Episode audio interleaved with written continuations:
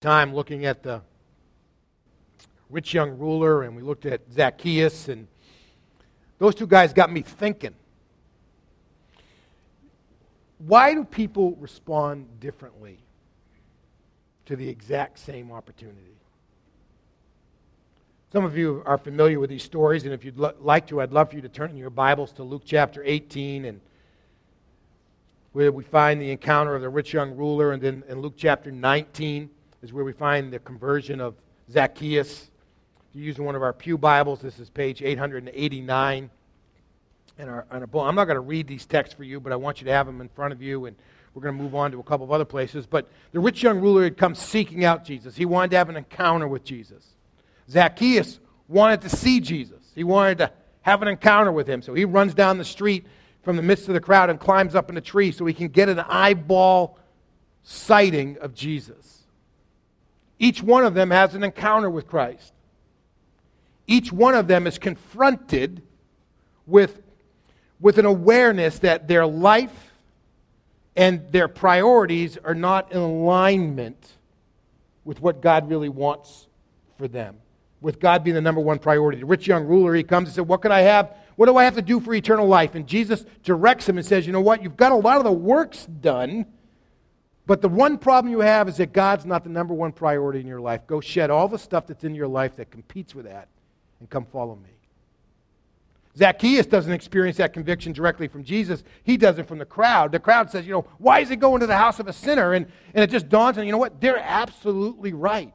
I am privileged now to stand in the presence of the good teacher, and my life doesn't back that up. And he immediately makes reaction to this conviction and he goes away rejoicing, and the rich young ruler goes around sad. What, why do people react differently to the exact same message?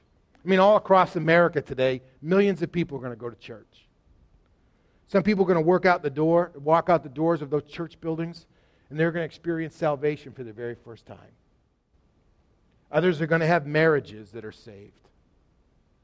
Others will experience, you make a decision to serve overseas.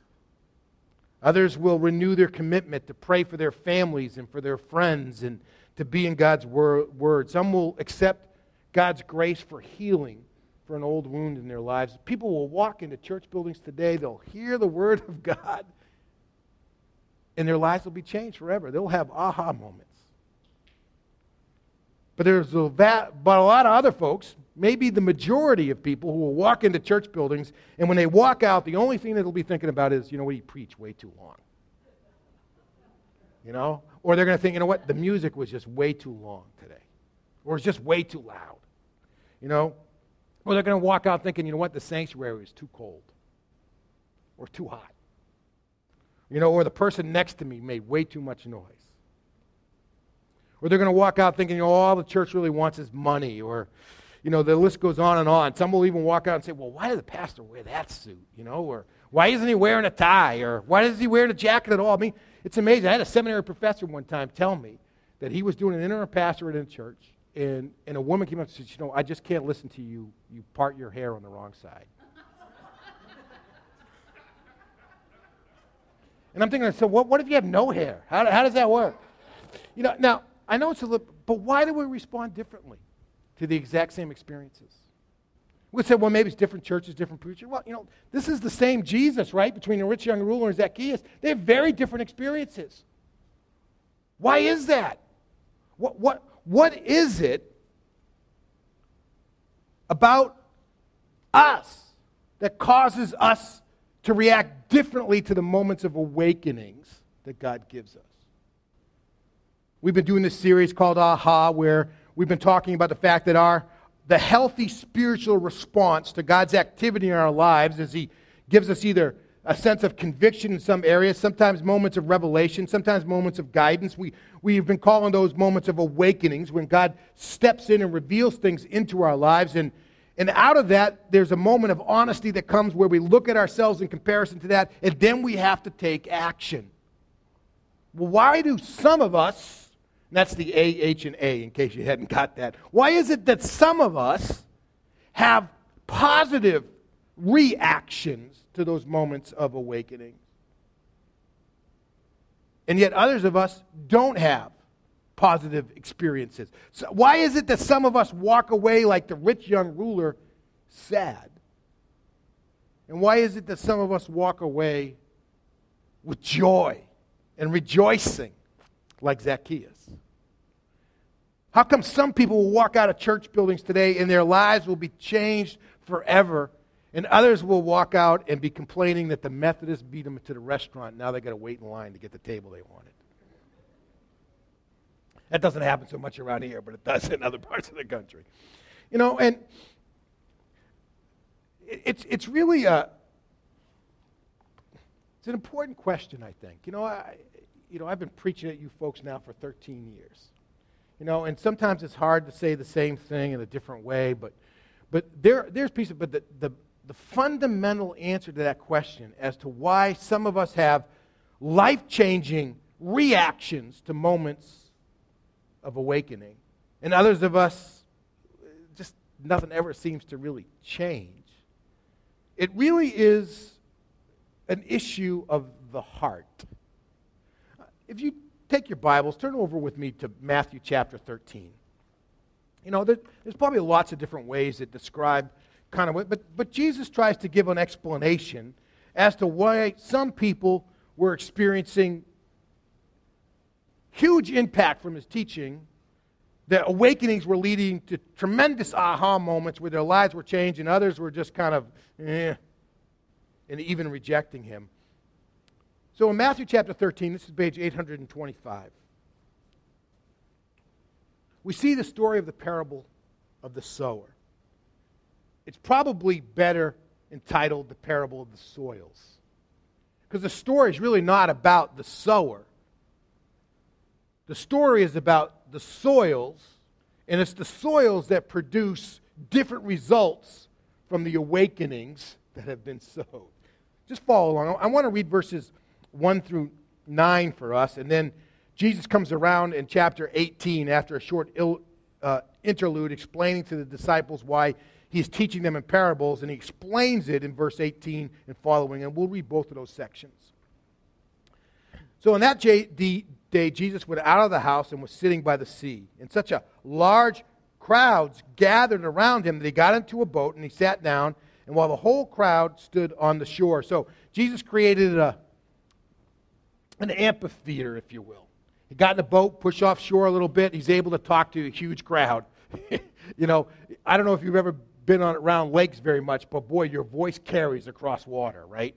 I got in trouble several times as a kid for things I said about a half mile across the lake, you know, because your voice just carries. Jesus pushes out and he's teaching this huge crowd. And he taught them a lot of things, it says, in parables. He says, Consider the sower who went out to sow.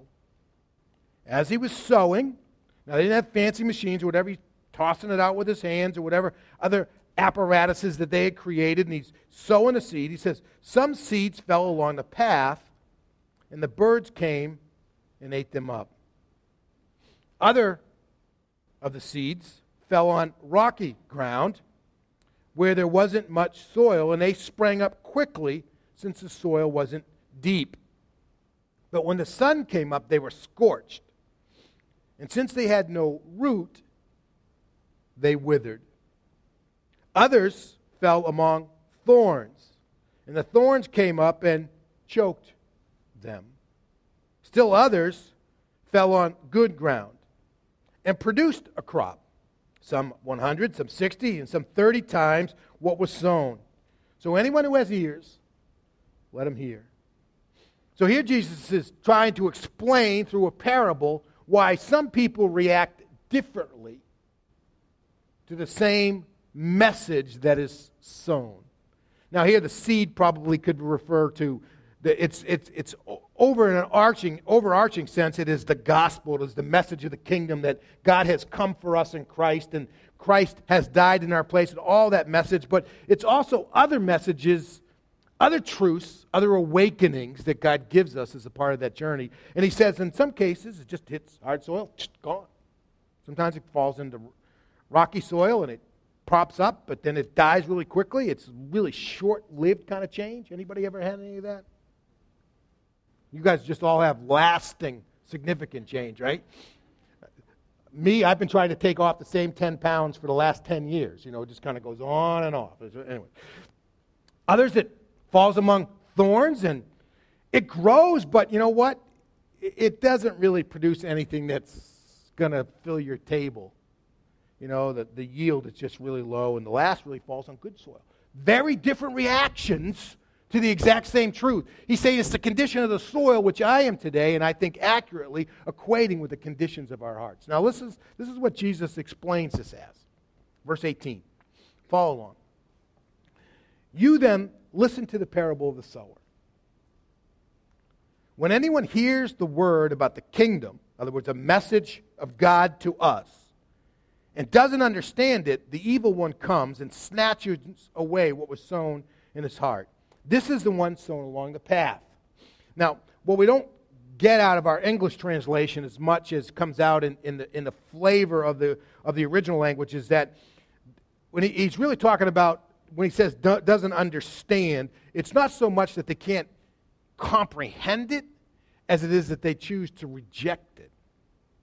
They refuse to buy in. It doesn't fit into their paradigms. It's not what they want, so they reject it. They refuse to understand. They don't embrace it. They don't process it before God. It says, and, and the evil one comes and snatches away what was sown in his heart. And this is the part sown along the path. And the one sown on rocky ground, this is one who hears the word and immediately receives it with joy. Yet he has no root in himself but is short lived. And when pressure or persecution comes because of the word, immediately he stumbles.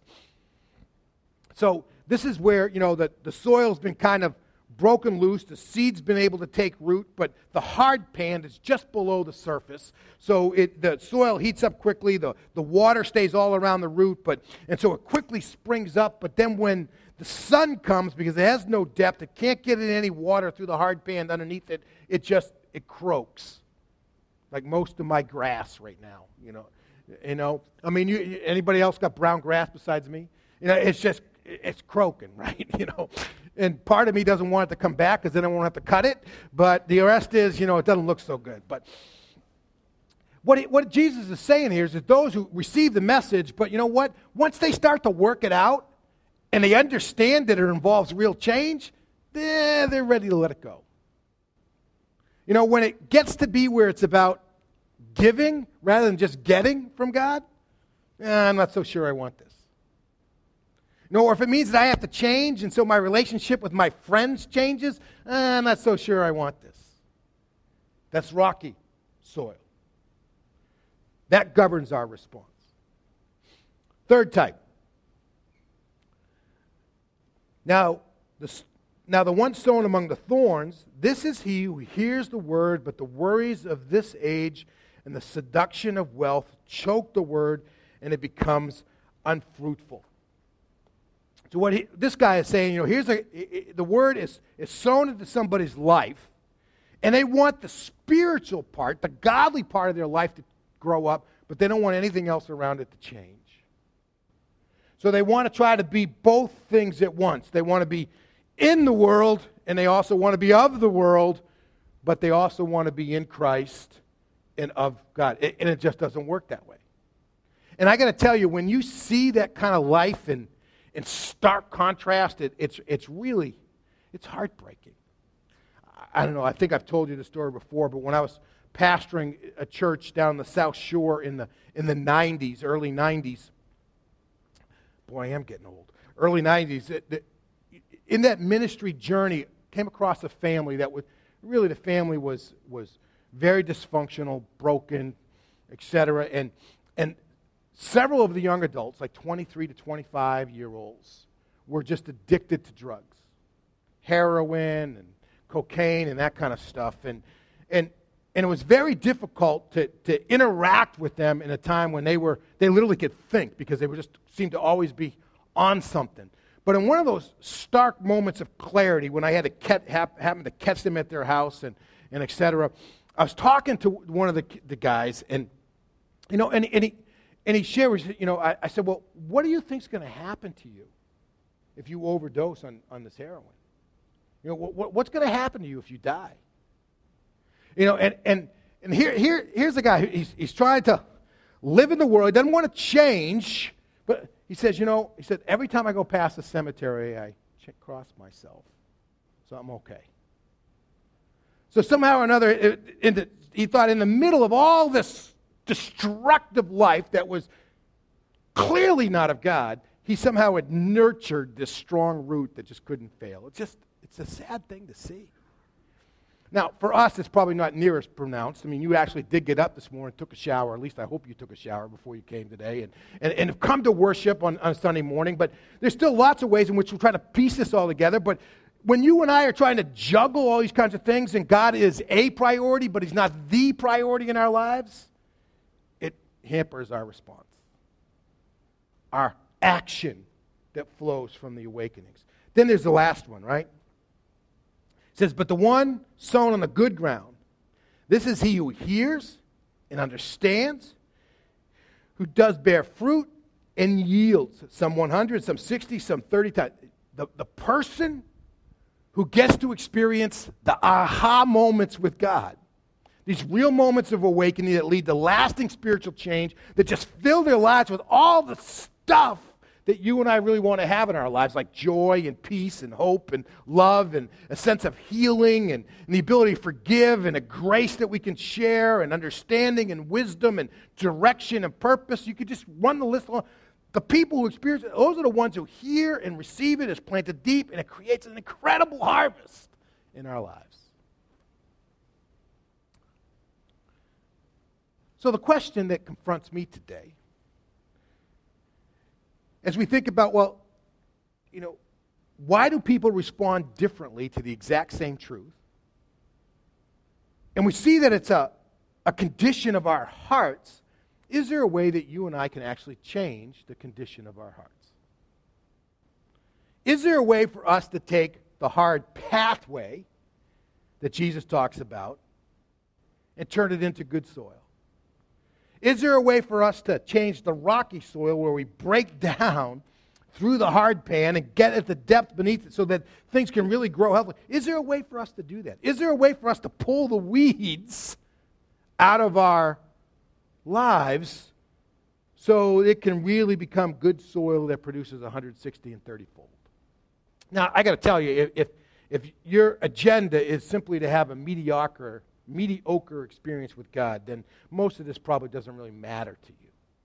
But if, if we really want to have a sense of abundance of what God wants to give to us in Christ, this stuff should really matter.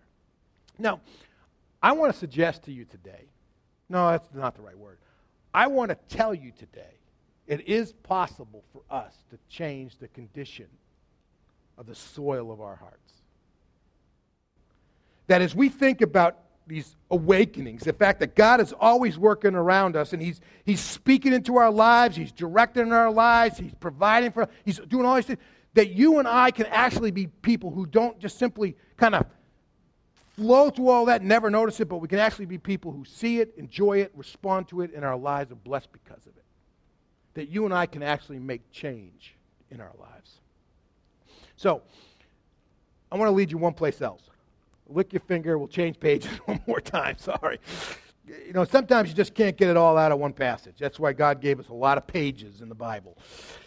Ephesians chapter 4, page 995. Actually, we're going to be over on page 996. Start in 995 over to 996. Let me read, read a few verses for you in here, make a few points, and then we'll call it a day and let God work in our lives. Now, in the letter to the church at Ephesus, Paul's shifting gears here, right? It, in the earlier chapters, he's talked about what God has done.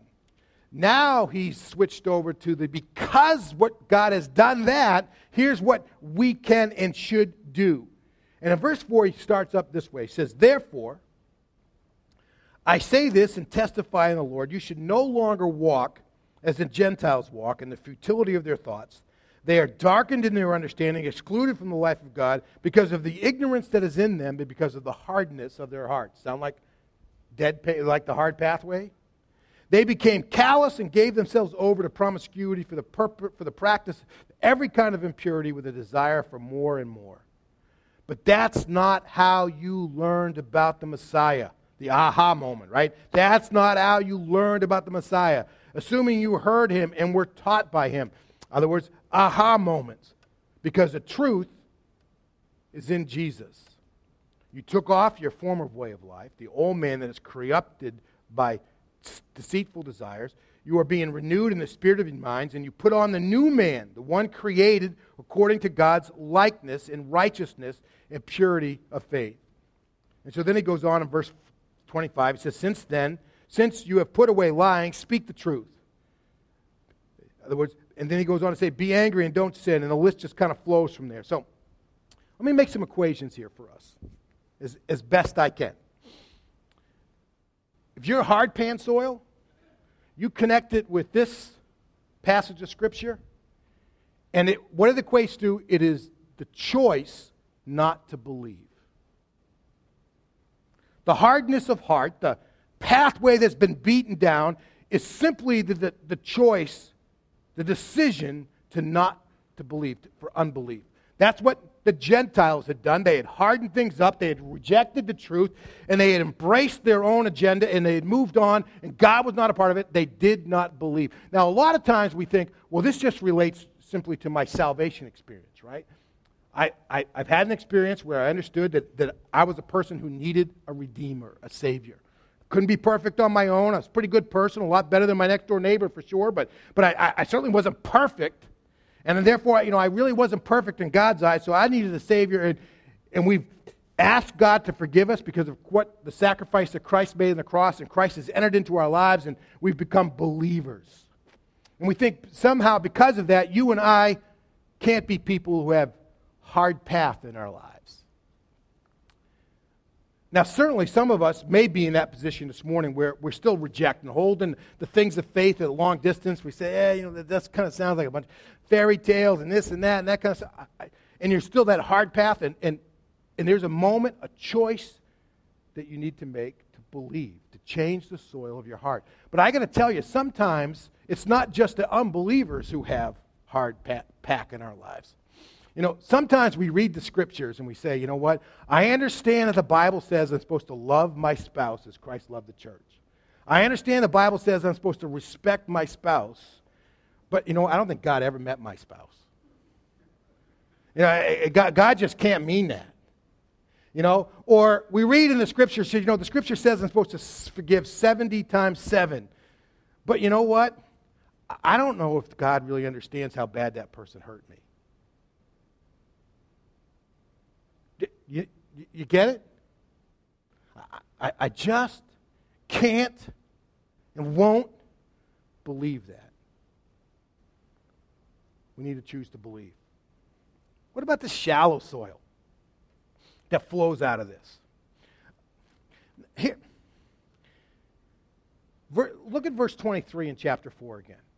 It says, You are being renewed in the spirit of your minds my personal conviction is is that you and I experience shallow soil in our lives where the awakening goes in and a little bit starts to grow and then it just dissipates quickly and dies off and just becomes fertilizer for everything else in our lives. And I, I, I think that happens because you and I refuse to have a change in the way that we think. We, we, we keep wanting to define what it means to be happy, what to be successful, to be respectable in other people's eyes. What does it mean to be industrial? We, we, we keep wanting defining it the exact same way we always have, and we don't let God change the way we think, and therefore nothing really happens out of any of that. One of the, the, the, the biggest spiritual organ that you have in your lives is right here between your ears. And you have to learn how to change the way you think according to the Word of God. And when you and I don't do that, we land up with shower, shallow, shallow, shallow, there we go, soil that's not very deep. All right? We land up with soil that's not very deep because we refuse to change the way that we think. We want to hold on to it. So, so we have an emotional reaction to it, but we do not have an intellectual reaction we keep defining and saying, you know, this is the only way I can be happy. This is the stuff that has to matter. This is the stuff that, you know, and, and, and we just stay there and, and, and it just dies out in a hurry. What about the thorny soil? Now, I, I want you to look here in verse 22. It says, You took off your former way of life, the old man that is corrupted by deceitful desires. Now, for the, the, the Bible people who were interested in this, the other ones who want to get, these are aorist tense verses, meaning this is an event that's already happened in our lives. You and I have been, when we, when we were born again in Christ, we put off the old self and we put on the new self in Christ. That's what we reflect in baptism, right? We died to an old way of life without God and we're born again, we're resurrected into a new life in Christ. We put off, we put on. That is, a, that is an event that has happened in our lives. But the whole spirit of this text and following out in verse 25 and comes with it is that we need to go ahead and actuate or bring to life or follow through on that which has already happened to us. So it's, it's in a sense in which we have put off, but we also need to be putting off this person and ourselves. And I got to tell you, I think there's a lot of ways in which you and I choke out the spiritual li- aspects of our lives is because we want God to add all this stuff, but we don't want to shed anything. We're not, we're not putting off the old self. I, I brought some illustrations this morning. All right, I'm going to give you an example here in just a minute. I don't know why this particular application sticks in my own mind related to how important this can be and how just to bring it down to a practical level. I remember back in 1994, Christina and I were getting ready to move from the South Shore to Sterling. I was changing ministry roles. I was going to be going to work for the denomination here in, in uh, central Massachusetts, and we were looking for a house. And so a part of that is we got pre qualified for a mortgage. And I remember leaving that office and thinking, how in the world do they ever qualify us for that much money? I don't know if you've ever, we, we go in, we lay out everything, and says you can afford, you know, a mortgage payment of X amount, so you can borrow this much money. And, I, you know, and we were losing money on the other house, you know. I mean, we had a little bit to take over. We, we didn't have a lot to put. I'm like, wow. I'm thinking, how in the world could we ever afford to make that kind of a payment? You know, and then it dawned on me within a day or so that when they, when they do their formula, they don't consider tithing. They don't consider being able to give an offering above and beyond for special causes that come along. And to show you that I'm not a true spiritual giant, they don't make allowances for toys like motorcycles and that kind of stuff. So, so no wonder they qualify you for all kinds of stuff, right? And, and, I'm, and, and that has stuck to me in my because a lot of us, we, that those kinds of moments are exactly where you and I struggle and the thorns kind of take over our soil. Because what comes along is we think, you know what, you know, Christina and I, we, we love beautiful houses. We've been to some of your, it's amazing. We, we watch the HGTV shows, right? You know, the other night, some family, I think they were looking for houses in Costa Rica, right? And, you know, and I'm thinking, wow, you know, look at that. I mean, it's an incredible view. I mean, the river came right through the house. They had just like covered it with plexiglass, you know. It was amazing, right? Thinking, that is really cool. I got to, you know, and it's like sometimes we want to go grab that stuff because the, the thought pattern was buy as big as you can when you start out, right? And you'll just grow from there. You know what that looks like in our particular case? It'd be like, you know, we, we, we get done and say, you know what, we're, we're just, you know, we want to we want to have the American dream of the big house. My kids used to say, how come we have the smallest house out of all my friends, you know? Yeah, we, but, well, let's get a bigger house. And then we say, well, now I want to try to give, you know? And, and, and, and, and then I want to, you know, I used to be heavier, so this doesn't fit all that bad. So, you know, and then we just keep adding stuff on. I'm not trying to create a new fashion trend today, right? We just keep putting stuff on and on and on. And I wish I had more coats in there now, right? You know, and we just we just bulk it out. And, and then we wonder why, why is it so hard to move around? Why are our spiritual lives so hard? Because we haven't really shedded this stuff that allow room for God to take over.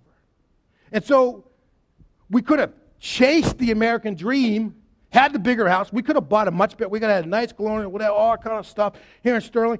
But we chose something different because we had chosen to put off. Because we wanted to be able to give.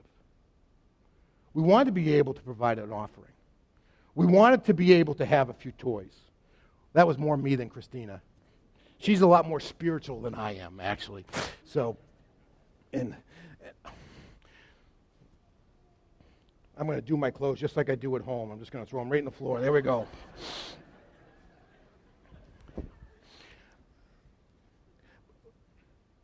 21 years removed from then, I got to tell you, you know, it, I'd love to go spend a few nights in a house like that house in Costa Rica.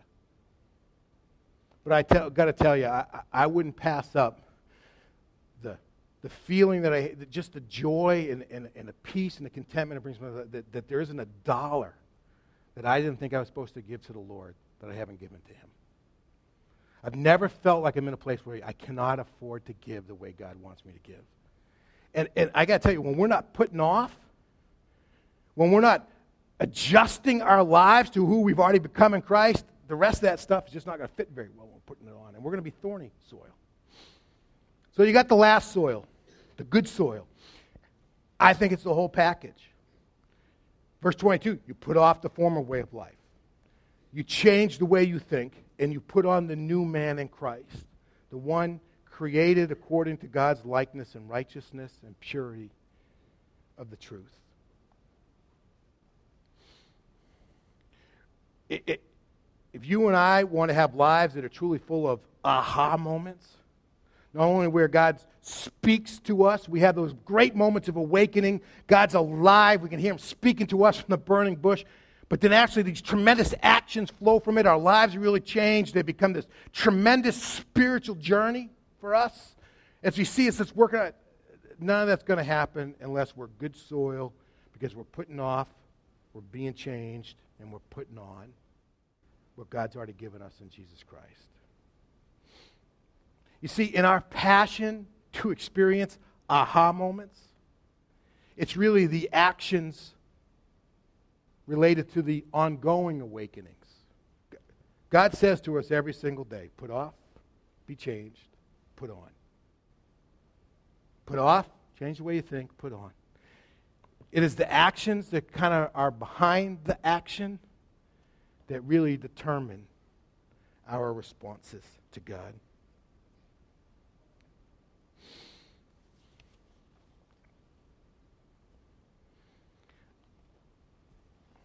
So, what kind of soil are we today? My heart and prayer for you, my heart and prayer for myself it would be good soil. Good soil. Not having limited, difficult, hard to work out kind of stuff, but we're living lives that are full of amazing aha moments because we've taken care of the actions behind the actions. Let's pray together.